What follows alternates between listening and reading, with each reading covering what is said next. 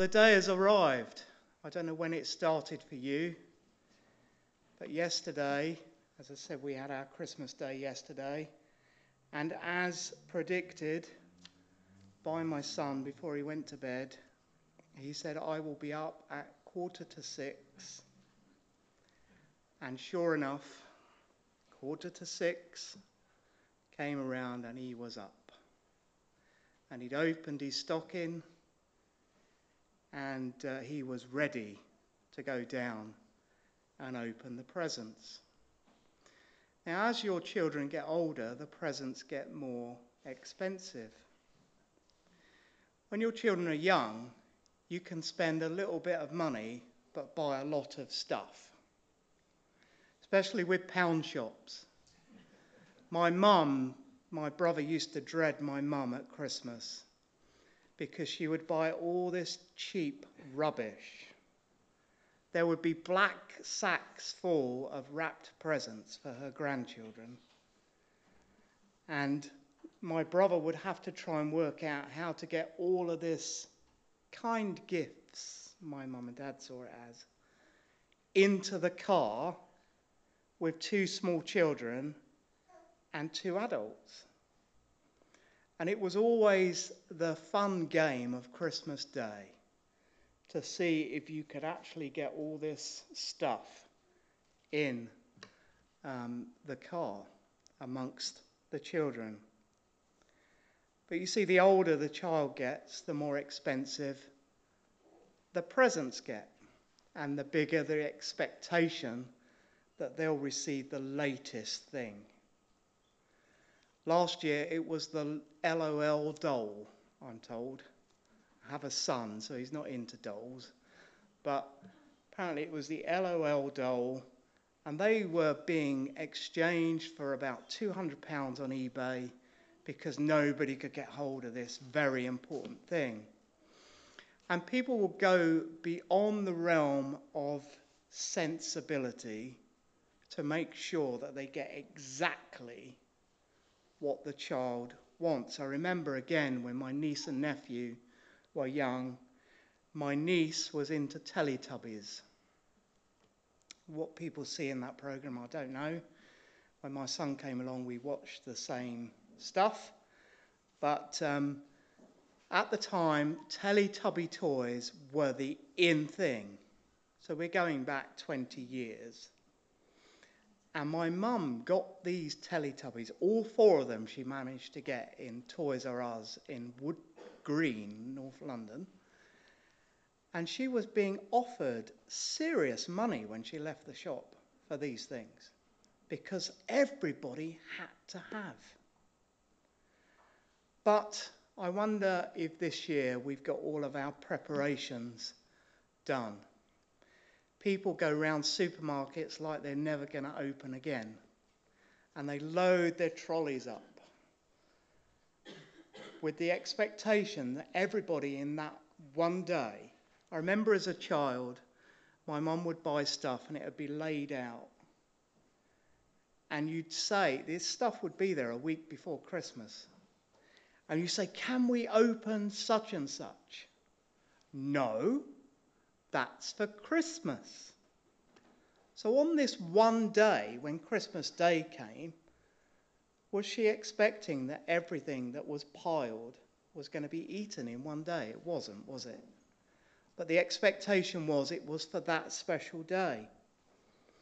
And people get themselves into all sorts of financial difficulties at this time of year. They borrow money like it's gone out of fashion. They use credit cards just so they can keep the excitement of those they're buying for um, at its highest. Uh, but they lose the reason for the season. You always want to see a smile on somebody's face, don't you, when they open a gift that you've bought them you don't really want them to cast it aside and think, oh, why did they bother? I don't know if any of you have ever done Secret Santa at work. To me, Secret Santa is something that should be cast to the bottom of the sea. Secret Santa, um, my son did it at school. And I thought, well, that'll be all right. Just a, a couple of packets of chocolate. He's only 11. But no. This child said, I would like. Now, you're not supposed to know who you're buying for, are you? That's the old idea of secret Santa. It's supposed to be a secret. But he was told, no, I want a PS4 game that's second hand, please. So this is the day before this game had to be in school. So I go to the second-hand shop, CEX in Hemel Hempstead, and I buy a game, and I think, have I bought the right thing? I don't know. But Secret Santas took on a whole new realm. You actually ask for what you want. I thought that the whole idea was that you got a surprise, but there we are. Um, we did Secret Santa when I worked in an office, and um, people knew that I went to church. And uh, this guy got my name out of the thing. And he went to church too, but he went to a Catholic church. And uh, they were very much into their ornaments and uh, things. And he bought me, which he thought was lovely, this little angel that you lit a candle and when the wings warmed up, the wings flapped, you see. Um, so that soon went to a charity shop after Christmas, and somebody else got to enjoy that. And another year, I got um, a, um, a roulette wheel. You know, you hope that people, when you've worked with them for 10 years, would know what your likes and dislikes are. But families don't even get that right sometimes, do they? and people that you know really well don't get it right. I know every year my mum would buy me something and it would never fit. And my dad was the same build as me, so she could have like used him as a model, but it never did. So it always went to the charity shop, and I thought, well, you know, the thought was there, and it was a nice gift. But sometimes uh, gifts don't always float the boat, as it were.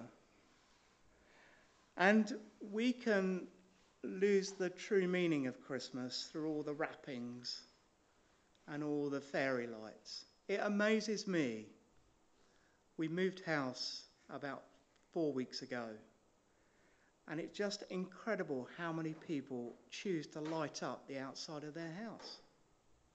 And I think, well, what's the point in that? You don't see it, do you? Unless you spend your night in your front garden so, but there we are. But that's what people want to do. And people do it for charity, and that's all good. But amongst it, we lose the true meaning of what it's all about. God prepared for this day in the 66 books of the Bible. God prepared in the Old Testament for the coming of Jesus. And in the New Testament, Jesus came. But towards the end of the New Testament, Jesus will come again. So the whole thing is about preparation. And people prepare for this day, sometimes at the last minute. There'll be a lot of men that were out shopping late yesterday afternoon because they hadn't got anything for their wives. We did it easy this year. My wife bought presents and wrapped them up and put our names on them. It's nice and simple, wasn't it?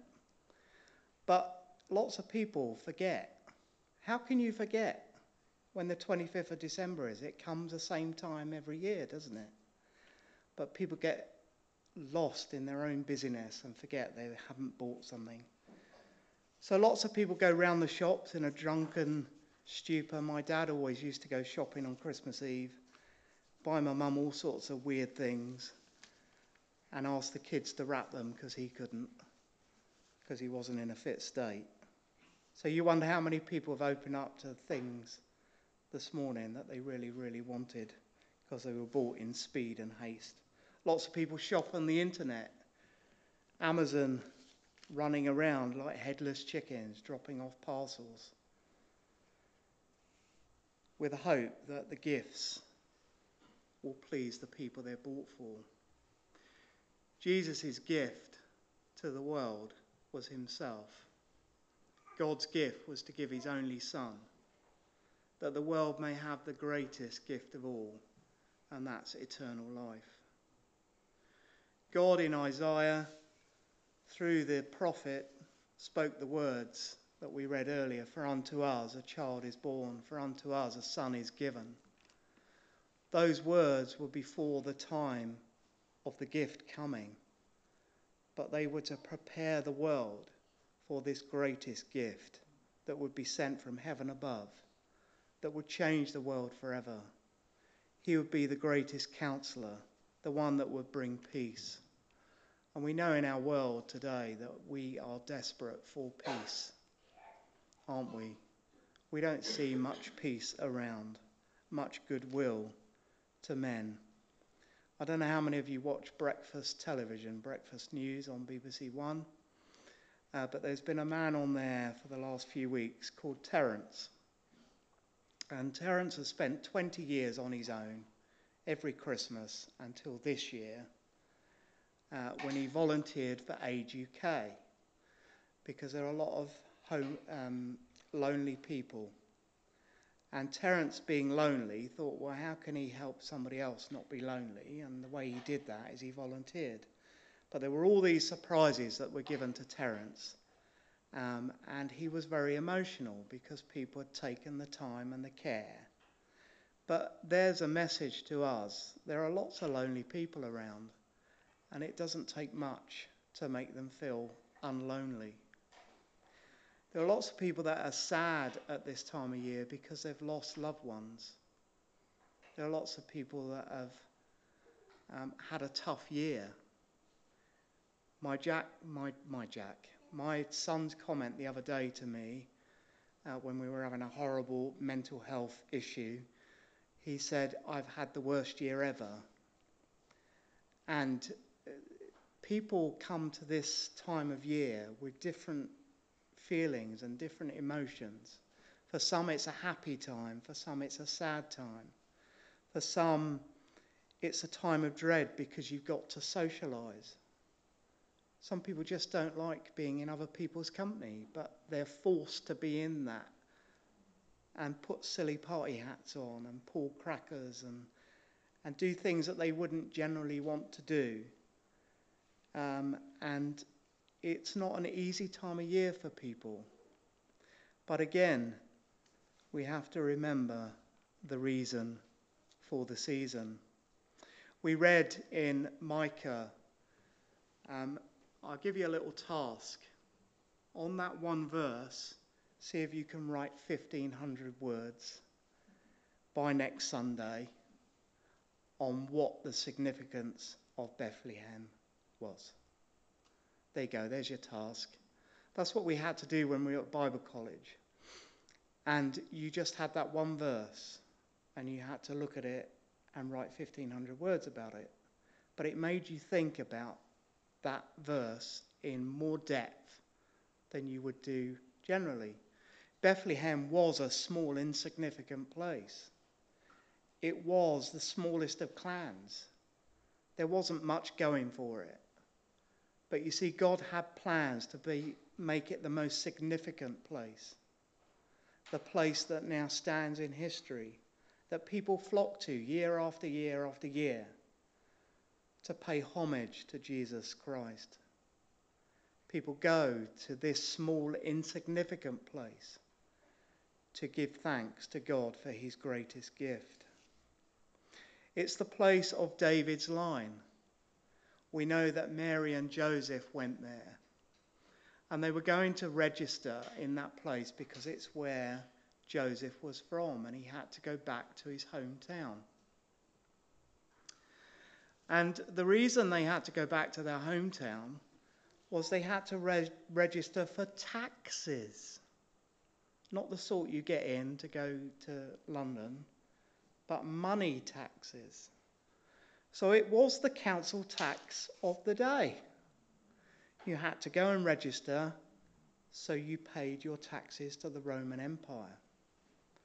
So they went to this place, but they got there, and Mary was heavily pregnant, and there was no Bupa hospital in Bethlehem. There was no Ritz hotel, and all of the dingy inns were full because everybody was going back to their hometown to register to pay their taxes. So when Mary and Joseph arrived on donkey, there was nowhere for them to go. So Mary and Joseph were offered a stable. Now, there's some questions whether this was a stable in the sense of a wooden building or a brick cavey type building. But what we do know, it's the place where the animals were. Now, when you give birth to a child, I understand that you give birth in a clean environment, hygienic environment. You don't generally give birth in a stable. But you see, there was nowhere else for Jesus to be born but in a stable. And we were told in Luke that he was placed in a manger, in the feeding trough that it was normally. But you see, this was God's plan that this greatest gift would come into the world as a baby. But he would touch the hearts of your normal person because he would be born in an abnormal kind of way. And Jesus came as a small baby, and shepherds came. Whether the kings came, we won't debate that now, at that time, but they all came to pay homage to this gift. Little did they know how much this small baby would change the history of not only their day, but of the world and the big change that would be coming their way. How would it have been for Mary and Joseph at that time? The expectations of God was that this child would be called Jesus, Emmanuel, God with us.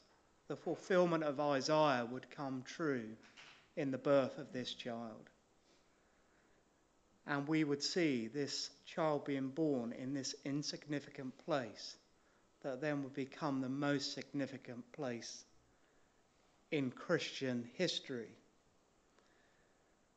Mary and Joseph had a big responsibility on their shoulders, didn't they? Bringing any child into the world causes us to have great responsibility because we want to care for that child and do our best by them. But Mary and Joseph had the ultimate parenting responsibility. They were looking after the Saviour of the world. But I wonder when they looked at that baby in the manger, did they realize quite the significance of this small child? And that that child would point the way to salvation for many and that child would be the ultimate sacrifice upon the cross for the sins of the world. So, this Christmas day, we receive the greatest gift of all, and that is the gift of Jesus, God's only Son. And we can choose amongst the wrappings and the tinsel and the turkey or the nut roast, whatever floats your boat, whether we accept the gift that God gave, or we cast it to one side, like we do the wrapping paper. So, what would your choice be this year to accept or to reject? What is the reason for your season today? And hopefully, Jesus plays a part in that.